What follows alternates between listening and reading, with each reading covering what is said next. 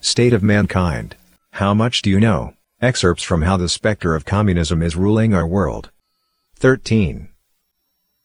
Just as a criminal tries to destroy evidence of his wrongdoing, the devil does everything it can do to conceal itself. The scale of its deception is difficult to fathom.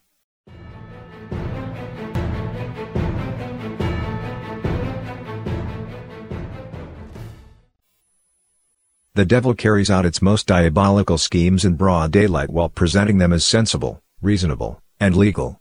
A normal person cannot understand or imagine the existence of such a massive and wicked conspiracy. Even when one tries to expose the devil's plot, others cannot easily see it for what it is. In addition, the devil uses a variety of means to intentionally reveal parts of its agenda, sowing suspicion, fear, and confusion.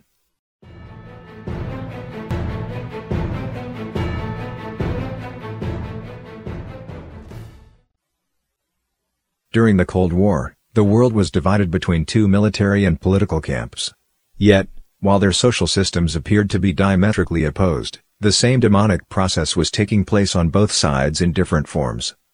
Many revisionist Western-style communists, socialists, Fabianists, liberals, and progressives publicly rejected the Soviet and Chinese models, but their efforts led society on a path toward a social structure no different from those of the Soviet Union and China. In plain terms, the devil used the totalitarian East as a diversion for the active infiltration of the West.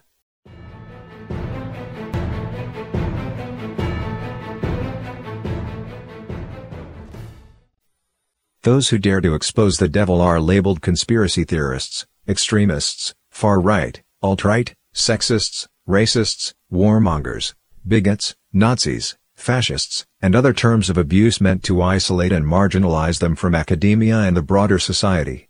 Being made into objects of segregation, ridicule, and fear, their ideas gain no audience, and their presence gains no influence.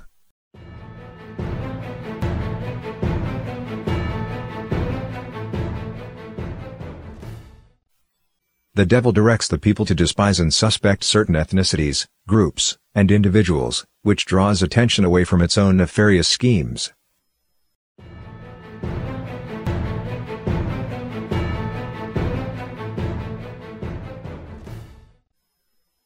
Not everyone can be deceived by the devil's ruses.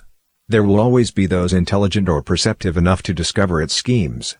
But the devil has already managed to bring the majority of people under its influence and use them as its cover. The few who see the devil for what it is are like people stranded in the remote wilderness. Their cries go unanswered as they await their doom. The means by which the devil destroys people are endless and ever-changing.